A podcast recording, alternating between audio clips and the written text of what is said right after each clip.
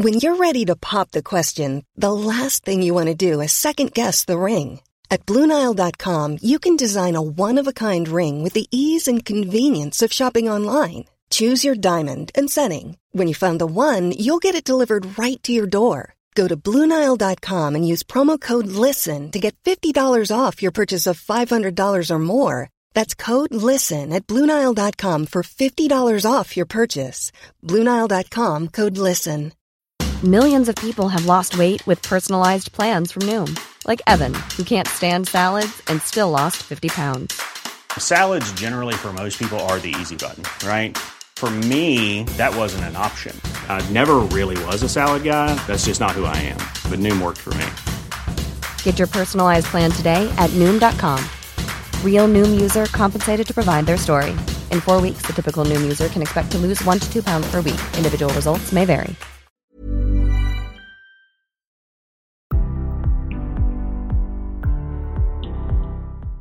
You're listening to CMO Moves, the podcast that showcases the human side of game changing leaders.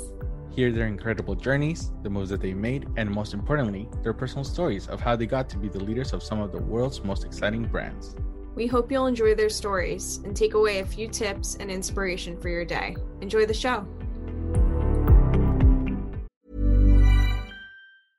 Hey, I'm Ryan Reynolds. At Mint Mobile, we like to do the opposite of what Big Wireless does. They charge you a lot, we charge you a little. So naturally, when they announced they'd be raising their prices due to inflation, we decided to deflate our prices due to not hating you. That's right. We're cutting the price of Mint Unlimited from $30 a month to just $15 a month. Give it a try at mintmobile.com slash switch. $45 upfront for three months plus taxes and fees. Promo for new customers for limited time. Unlimited more than 40 gigabytes per month. Slows. Full terms at mintmobile.com. Hiring for your small business? If you're not looking for professionals on LinkedIn, you're looking in the wrong place. That's like looking for your car keys in a fish tank. LinkedIn helps you hire professionals you can't find anywhere else, even those who aren't actively searching for a new job but might be open to the perfect role. In a given month, over 70% of LinkedIn users don't even visit other leading job sites. So start looking in the right place. With LinkedIn, you can hire professionals like a professional. Post your free job on linkedin.com slash people today. Hello, and thanks for tuning in to another episode of CMO Moves. Today I'm here with William White, Chief Marketing Officer of Walmart. William, hi, and welcome to the show. Hey Heidi, it's so good to be here. I'm I'm really thrilled to do this with you today.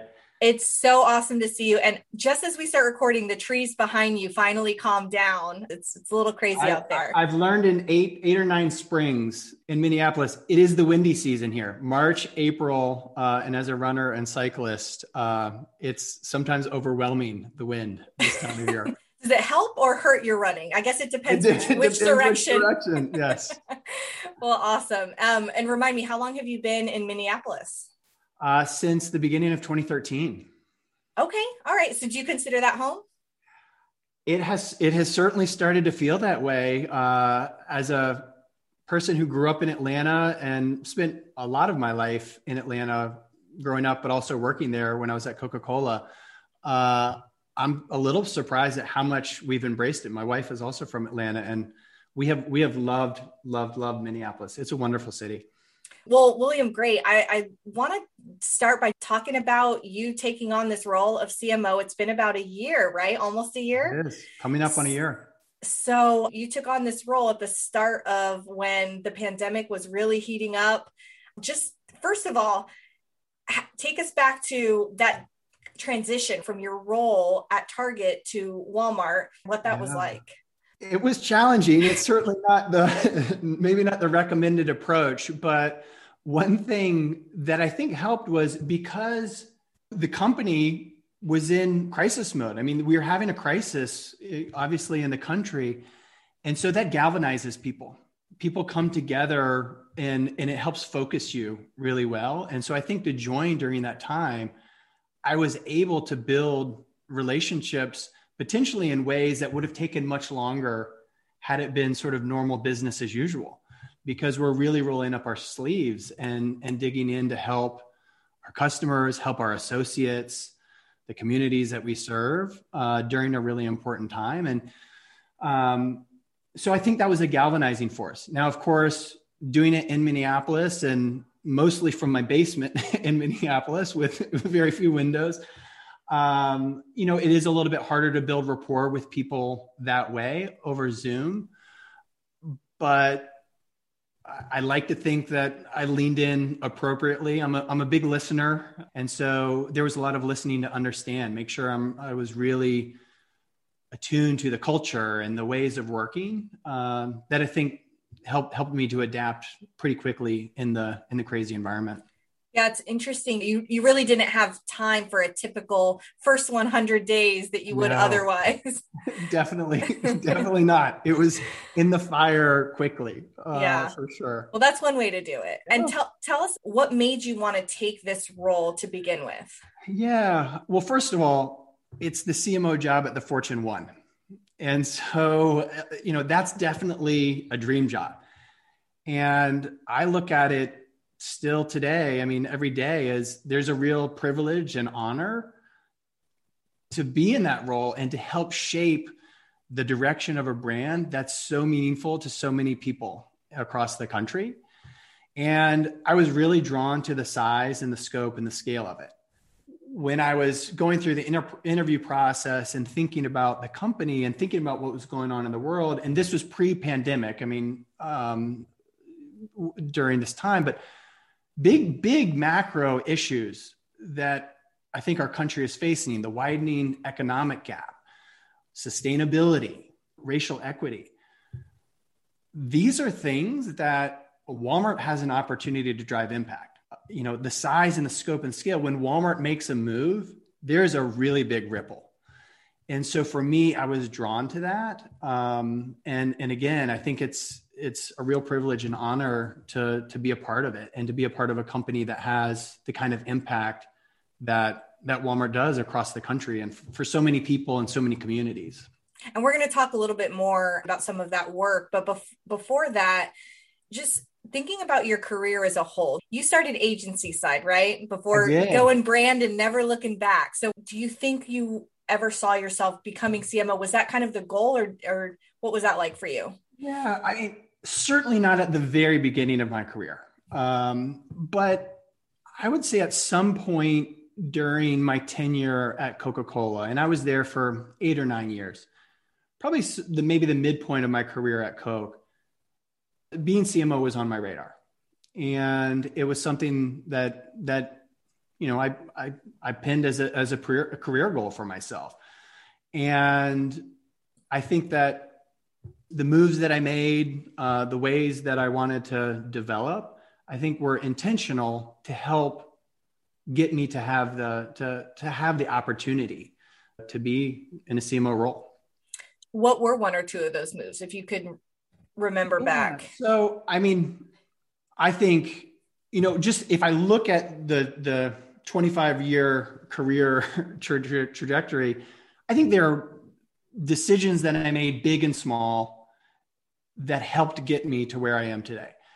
Some of those things may be more intentional with the idea of being CMO. Some of them just felt right in the moment that when I look back, I was like, wow, that was probably you know that probably set me up appropriately. And and i'll go way back. I mean i think my first job out of college you referenced i was on the agency side. I went to starcom mediavest when i joined it was DMB&B which ages myself for any listeners who know DMB&B uh, but i remember in taking that job and as i said I, gr- I grew up in atlanta.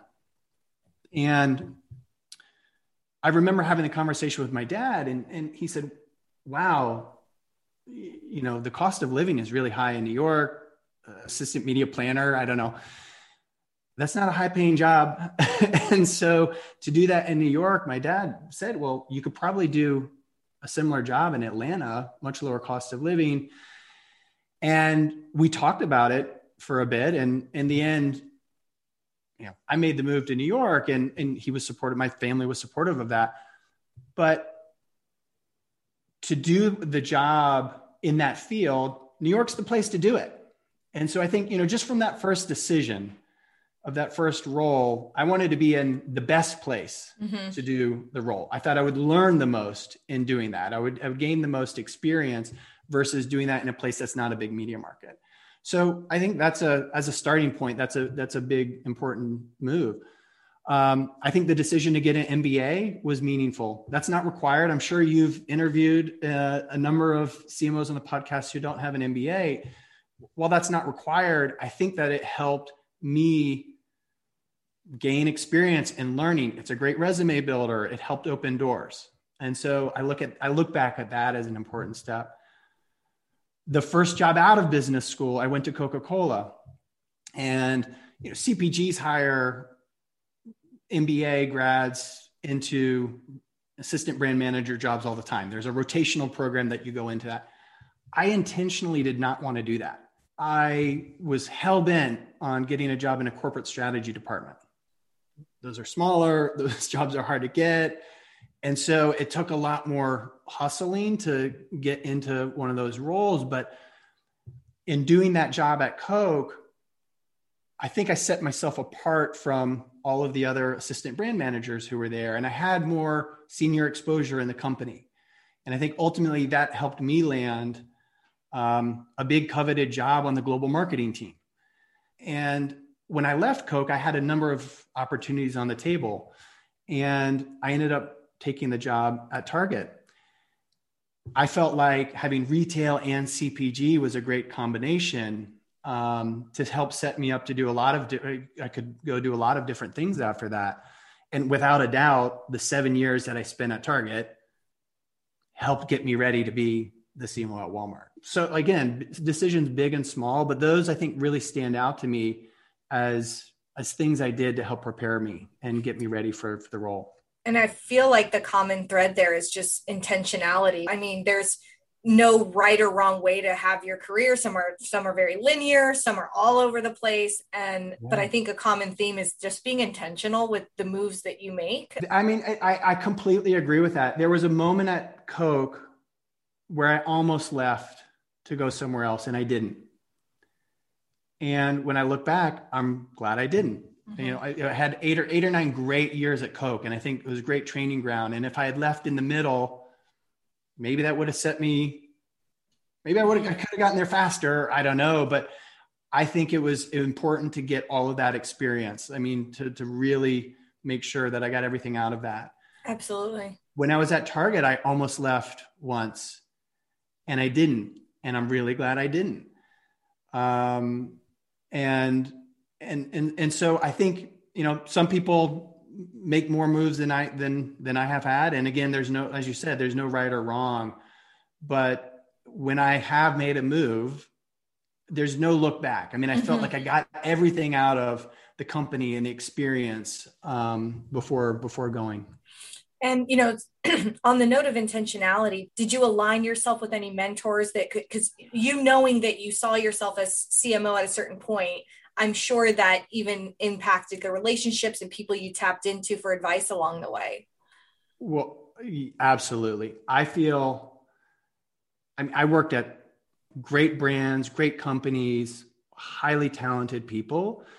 And I feel very fortunate that you know, a lot of people helped shape my career. Um, a lot of people gave me responsibility, important responsibilities that helped me grow. Um, I think having a, a, a handful of, of mentors is really important. And being in marketing as long as you've been, you know, at these mega brands and how just in the past year we talk with our collaboration teams about the evolving role of the CMO and oh, just oh, yes. marketing as a whole and how much it's been elevated.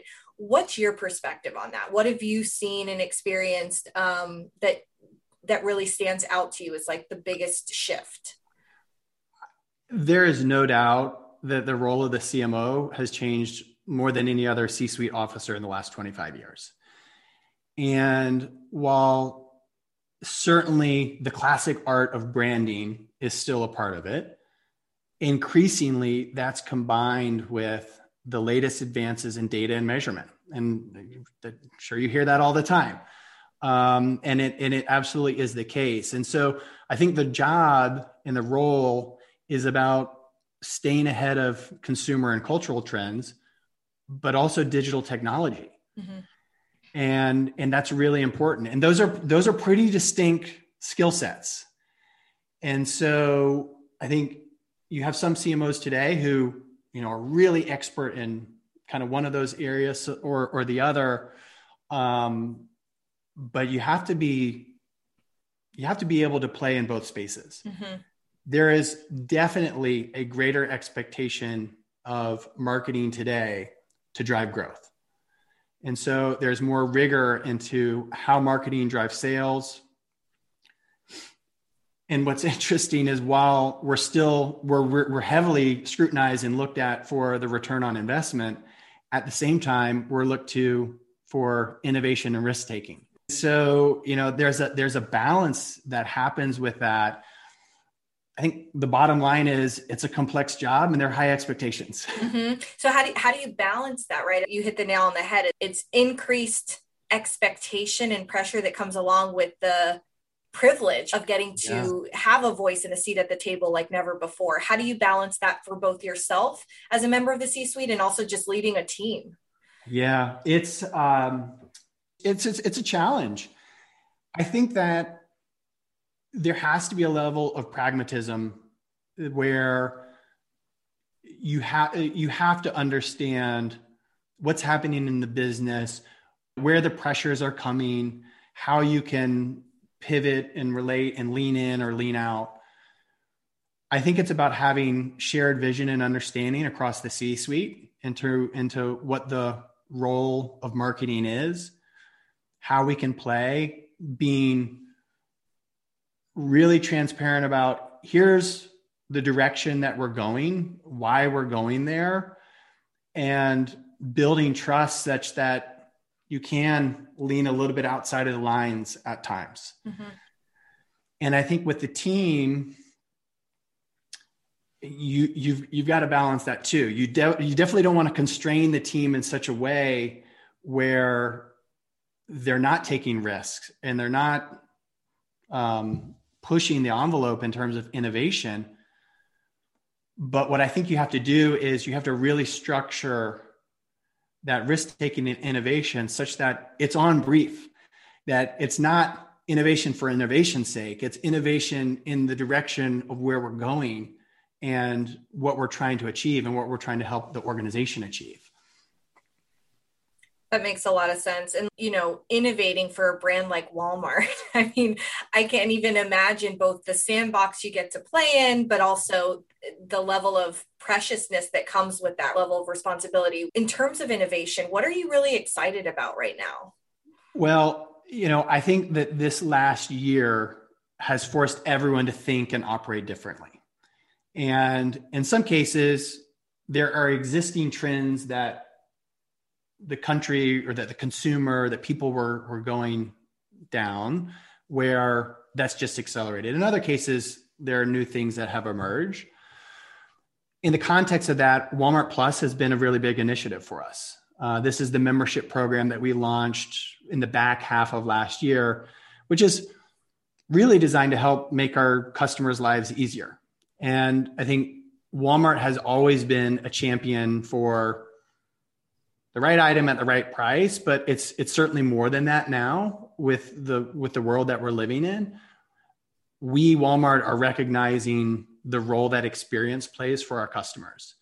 And so the membership is designed for all of the for, it's designed for the life that you're living today and, and providing you with with the the convenience um, that that we bring in terms of free shipping and delivery, a scan and go shopping experience in the store that's touch free, um, and, and other benefits. And I think in many ways that's the best of the Walmart experience. And that innovation, we've been pushing down that path and we'll continue to lean into Walmart Plus.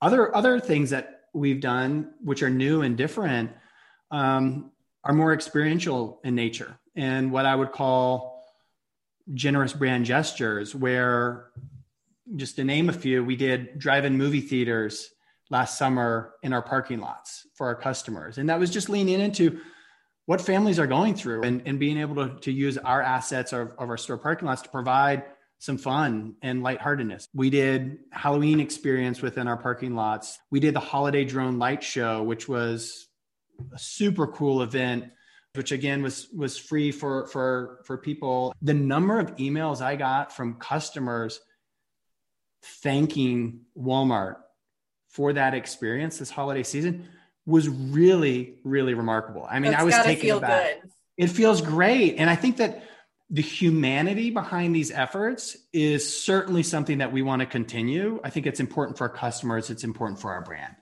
Yeah, that was going to be my next question is just thinking about those pivots. How is that changing how you're thinking about experiential in, in ways that you probably weren't before?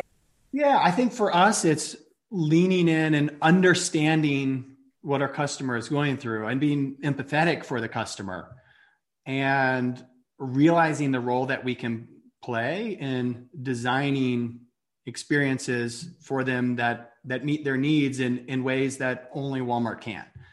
And uh, that's something that I think is is relatively new for us, but is muscle that we want to continue to build because we do see it's making an impact. Right.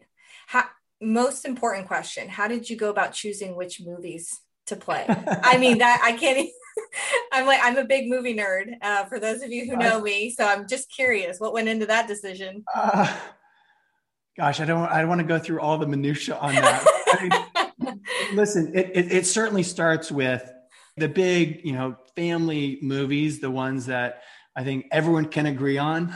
But then you get into, you know, the rights and how are we getting those and all those things. It becomes complicated. Fun. Yeah, fun details, I'm sure. And more on innovation. You guys are doing a lot on TikTok, aren't you? I feel like I, I feel like you guys are having fun. We are having fun. Uh, Walmart has been on TikTok since 2019, so before before I started, and I think like everyone else on TikTok, it started with a focus on singing and dancing, and as we've, I think, started to really understand how people are using that social community, realizing it is the fastest growing social community we wanted to bring it a little bit more core to our business. And so in December, so December 2020, a few months back, we took that partnership up a notch and we partnered with them on commerce and we brought the first US shoppable live stream to TikTok. That's something that is a behavior and, and a user experience that is, is much more developed in China. And we kind of looked at that for um, guidance just to understand you know how the consumer there is is uh, leaning into that and so again we were the we were the first to bring shoppable live stream to tiktok in the us and it was it was quite the partnership. I, we learned a lot. We gained a lot of traction. Our our the results that we saw exceeded what our expectations were going in. And so uh, just a couple weeks ago in March, mid March, we went at it again. And we created another live stream very focused on the beauty category. That is a category that that really resonates within the TikTok platform. And it was part beauty tutorial, um, you know, part entertainment. And again, people were able to buy the products that were being featured and used on the live stream within the app, never having to leave the app, the experience right there, very frictionless. I think that's part of a broader push that we're leaning into around social commerce. Mm-hmm. And you know, ultimately we want to shorten the distance between inspiration and purchase for for our customers. We're going to continue to test, learn, iterate in the space. Consumer behavior is going there. We're going to lean into it. We want to help innovate it. We want to help drive that behavior for you know for our customers and for the country. We want to be leading from an industry standpoint mm-hmm. in that space. And then in terms of social as a whole how do you view social's role in fostering the community of consumers that walmart has?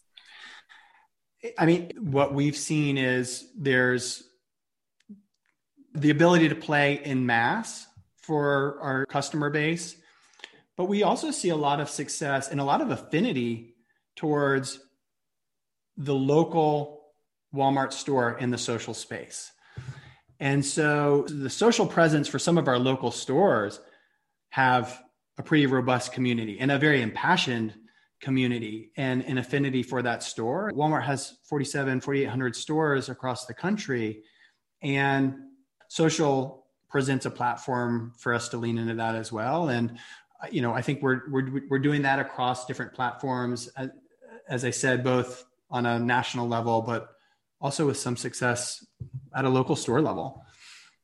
Yeah, I think lo- the local component for a brand is sometimes underutilized across the board especially on social so that's mm-hmm. that's really cool going back to that broader message though thinking about storytelling mm-hmm. for a mm-hmm. brand the size of walmart how are you thinking about brand messaging as a whole actually i, I want to start by saying telling a story and, and, using a Sam Walton quote. We on our team like to use Sam Walton quotes all the time. You want to go back and dig in and dig into the, the DNA and the history and the heritage. And Sam Walton was given the Presidential Medal of Freedom in 1992. And in his acceptance speech, at the very end, he said, We'll give the world an opportunity to see what it's like to save and have a better life. And I think that over the years, Walmart has at times leaned heavier into the first part of that, the save money part. And in the world that we live in today, save and have a better life, I think has never been more relevant. And so as a company, we have and will continue to respond to socioeconomic, environmental, healthcare challenges for our customers and for our communities. And so, just looking back on the last year, I mean, three things that I would call out. In the summer, we made a pledge of $100 million over five years to advance racial equity. And we looked at four systemic areas in terms of financial, education, healthcare, the criminal justice system. With regard to sustainability, we made a pledge to become a regenerative company and we're targeting zero emissions by 2040, managing and restoring 50 million acres of land and 100 million square miles of ocean by 2030. With regard to healthcare, we've been on this journey for some time and I think are really accelerating plans to deliver affordable and accessible healthcare to all. And so, you know, the community has been a part of the, the communities where we do business. That has been part of the Walmart DNA since day one. And I think that goes back to Sam Walton's vision. But those things are increasingly important for Walmart today, and in particular with our emerging and our future customers. You know, younger com- customers, certainly more digital native, always on. They're very passionate about the big issues. And so they make purchase decisions on personal affinity and expectations that they have for companies um, and, and the values that companies have. And so I say all that because I think we have just started to really tell that narrative more about what we're doing, leaning more into the purpose, leaning more into the live better side of things. And we're, we're seeing that's making a difference. We're seeing gains in uh, you know, reputation attributes, uh, more customers see us as a good corporate citizen. brand favorability is on the rise.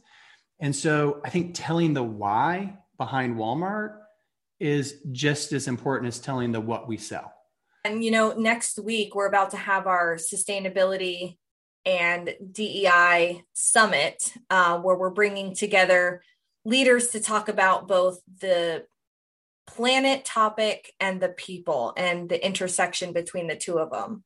One of our sessions in particular that you just reminded me of is going to dive into bringing internal alignment when it comes to all of these purpose driven efforts and marketing. How do you really look at that to make it as part of the core of the brand versus just marketing's job to talk about it?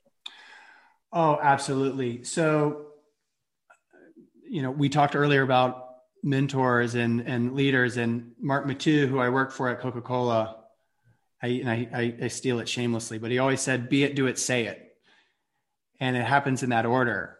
And so, I think in some organizations, there's a tendency to say, "Hey, go tell this story," and it's like, well, hold on, we can't tell the story until we're being it and doing it until you know we're really living those values and so when it comes to sort of galvanizing the organization i think it goes back to our purpose and our values, which are very strong within the company.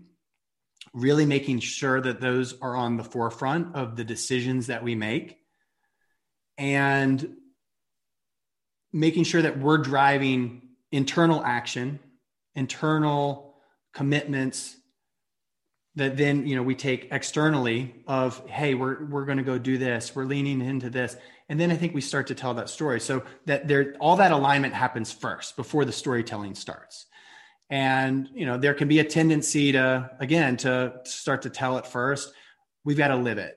Um, we got to get our house in order. And once we do then then we'll go and and celebrate all of the good things that that we're doing I love that. What a simple way to look at it. That really makes storytelling a lot easier. And and back to the point about marketing and, and the elevated role, we talk a lot about kind of finding this unicorn talent that you need to have, all these skills that are so different than what marketing skills were necessary five, ten years ago. What do you think are the most critical skills in marketing moving forward? Gosh, uh, there, there, there are a lot of them. Uh, you know, for basic leadership, and marketing. It really starts with listening. Listening to understand. You've got to listen to understand what is happening with the customer today. That's a skill set that I want to see in people that they're they're not immediately jumping into okay, we're going to go do this. There's a moment of clarity that has to happen first. Getting really clear on on the brief. And again, I think that starts with listening curiosity is really important and i and i certainly think that's tied that's tied in in, many respects to to listening. Um, really want to dig in and understand the problem. What's the problem that we're trying to solve?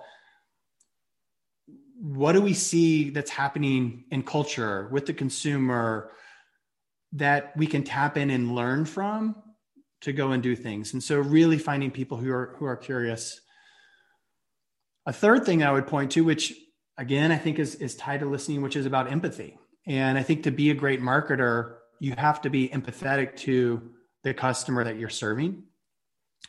And so, um, somebody who who demonstrates empathy and, and demonstrates sort of a deep understanding of the person that we're trying to reach and that we're trying to tell our story to is critical. And so, I think those things are more what you I guess call soft skills than hard marketing tech tech you know mm-hmm. capabilities and competencies. Um, those have to be there too. But let's start with the person and how they're wired. Uh, I think it's critical when when assessing talent. Yeah, it's funny. Every time I ask that question, it's always the soft skills that come first and foremost. Hard skills can be trained, um, but sometimes those soft skills are you either have them or you have a a desire to become that way. And you know what? Again, those are important for marketing. They're also important to being a good leader. Right. Absolutely. Um, and I know, you know, building diverse team, a team of that size is, is, critical for you. Tell me about how you ensure that diversity is present as well and what that does for your team. Yeah. So for, for me, I think one, this starts with the values of our company. And one of the values that, that Walmart has is respect for the individual, which is about inclusion. Leaning into inclusion is not just for, for our team, it's for our customers too. It is a competitive advantage to us if we're leaning into diversity, equity, inclusion. 91% of America shops at a Walmart. And so we've got to make sure that we are creating an experience for all of our customers that feels welcoming, where everyone can feel welcome, seen, heard. To do that for our customers, we've got to start with our team, right? And so um, we've got to have our house in order. We've got to be it uh, before we can we can really demonstrate that for for for our customers. And so there are a number of things that we're doing across our team. Obviously, it starts with on, in terms of the team of recruiting, making sure that we're committed to diverse slates for the inter- interviewees and the interviewers. Um, and so that's a commitment that we have that we're we're leaning into uh, to make sure that we're bringing in the right talent. I think that once people are in place, obviously it's about engaging and making sure that people feel that within the team that um, we're living that value. There are a number of things that we're doing from a training standpoint um, to make sure that we're equipping everyone on the team to understand unconscious bias within how we operate as team, but also within create our creative work, which I think is really important. We as a company have recently brought in the Racial Equity Institute to deliver a multi-day training for leaders, which is incredibly powerful. And um, everyone who's who's who's gone through that training walks away one blown away um, and are talking about it. And i mm-hmm. think are, are taking what they've learned and are and are really leaning into it in important ways.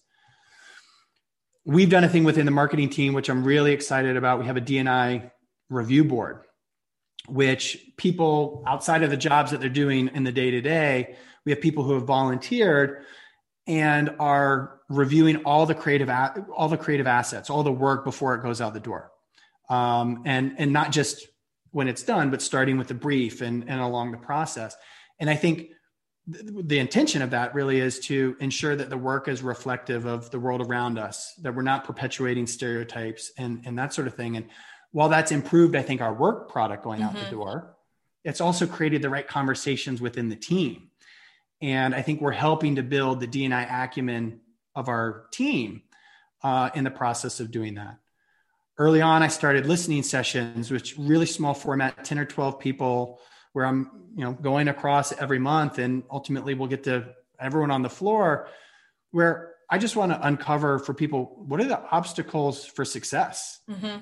and and making sure we're removing those obstacles. And um, that that i'm providing the right kind of leadership that people need to feel that they can be their true self, that they can be their authentic self at work. We've started having speakers. Occasionally, I'll bring in external leaders as well from just leaders across the industry who I think are giving great perspective. I'll, I'll say one more because I'm really excited about something that we're just we're just starting, which is um, a newsletter where the goal is to increase education and awareness of DEI topics, make inclusive inclusivity within marketing top of mind for everyone.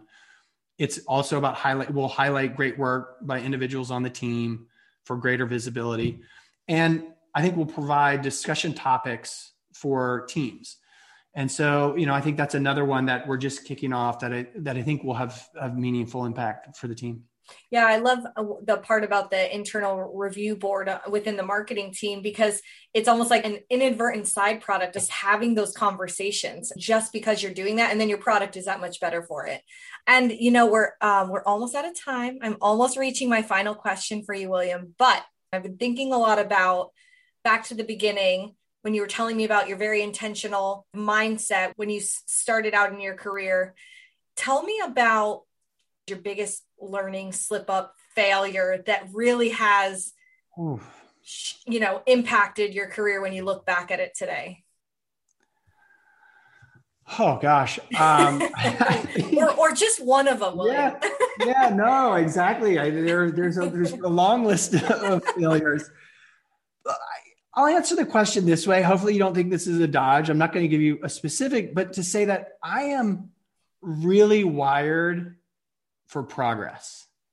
And I mean, we could have a long therapy session with me on the couch, giving you a number of, of different factors in my life, people, experiences, that sort of thing, that have led me to what drives me most is progress. And that is about getting better every day and everything that you do. Right. And so, that's for me as a leader. That's for me as a parent. That's for the actual work product that we do, et cetera, et cetera. So I look at all like any of those failures, big or small, as an opportunity to drive progress, mm-hmm.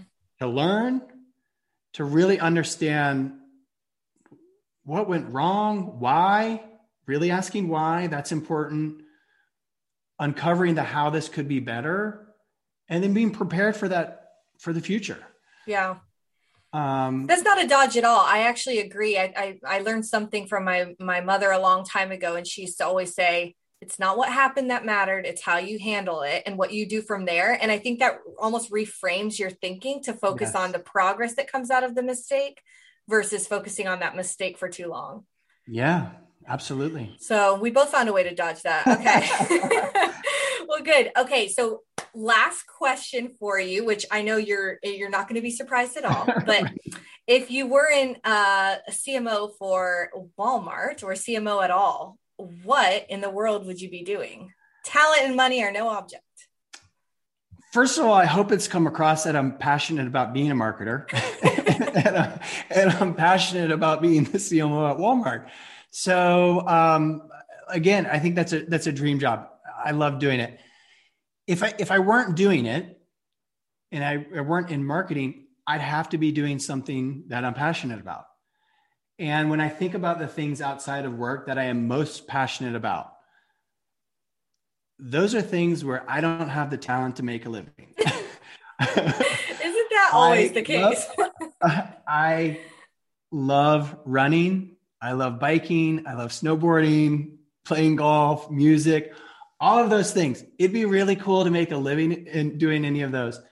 That said, if I really stop to think about it, I would miss the people and people, the people on the team, the people that I work with. Marketing is understanding people and and I think doing any of those things, which are great hobbies, um, wouldn't give me the right outlet for that. So if I, I won't dodge the question, I'll come to a singular thing, which is to say, I guess what I would try to do is combine my love of running and people. And I guess that would lead me to either being an orthopedic surgeon or a physical therapist or a coach. I was going to say, I, I think maybe you would yeah. be a good teacher. Do you like um do do you like teaching your kids sports? You have three kids, right? I do have three kids. Yeah, and I I have really enjoyed watching them play sports. It's the best. It is. It is the best. I don't think I'm equipped to being their coach. Or they their... probably think you're the most amazing coach ever. That's we always underestimate our.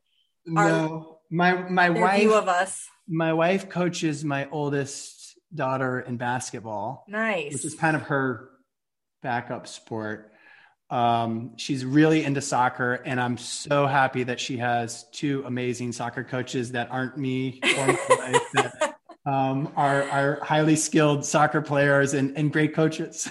Awesome. Awesome. Well, William, thank you so much. This was awesome talking to you. I've been wanting to chat with you for a while, and I can't thank you enough for joining us on today's show. So thanks for being here and can't wait to see what you guys cook up next. Hey, this was super fun. Uh, thanks for inviting me, and uh, I certainly hope listeners enjoy it. Uh, it was I, I really. I'll let you know. I'll I'll let you know how, how they take it. Thanks so much. Thanks so much. Have a great day. All right. Take care. Bye bye. Thank you so much for tuning in today, and we hope you enjoyed the show.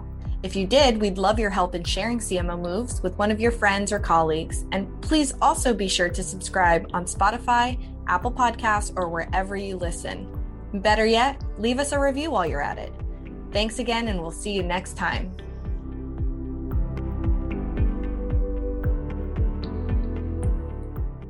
Hey there, are you ready to elevate your personal brand or company? Meet Viral Growth, your one stop shop for video content and audience building. Imagine growing your brand organically on social media without the hassle of editing videos for hours. With Viral Growth, it's a breeze. They handle the brainstorming, scripting, and editing while you simply just hit record. And don't worry about your niche, they cater to everyone, from business and marketing to health and wellness. Are you ready to make waves in the social media realm? Visit viralgrowth.io and use code ADWEEK, that's A D W E E K, all lowercase, and get 10% off your plan.